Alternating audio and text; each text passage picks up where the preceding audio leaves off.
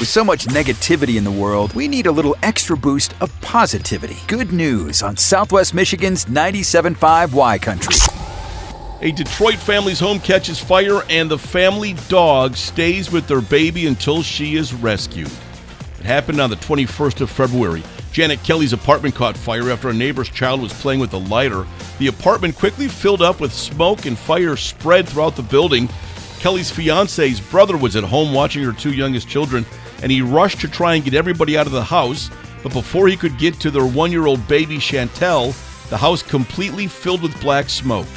The baby was in a playpen inside the house, and when firefighters arrived, they could hear the sound of Kelly's dog, Blue, barking, and it led them right to the baby.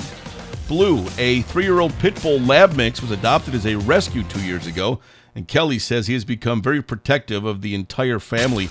Though the family lost everything in the fire, they're grateful that nobody was injured, and they're also thankful that Blue was dutifully there watching over their baby the entire time.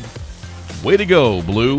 Good news on Southwest Michigan's 97.5 Y Country. Brought to you by Bud Distributing, helping you always have the right beverage on hand for anyone stopping by or last minute invites to a friend's. Hey, Bud, remember to drink responsibly.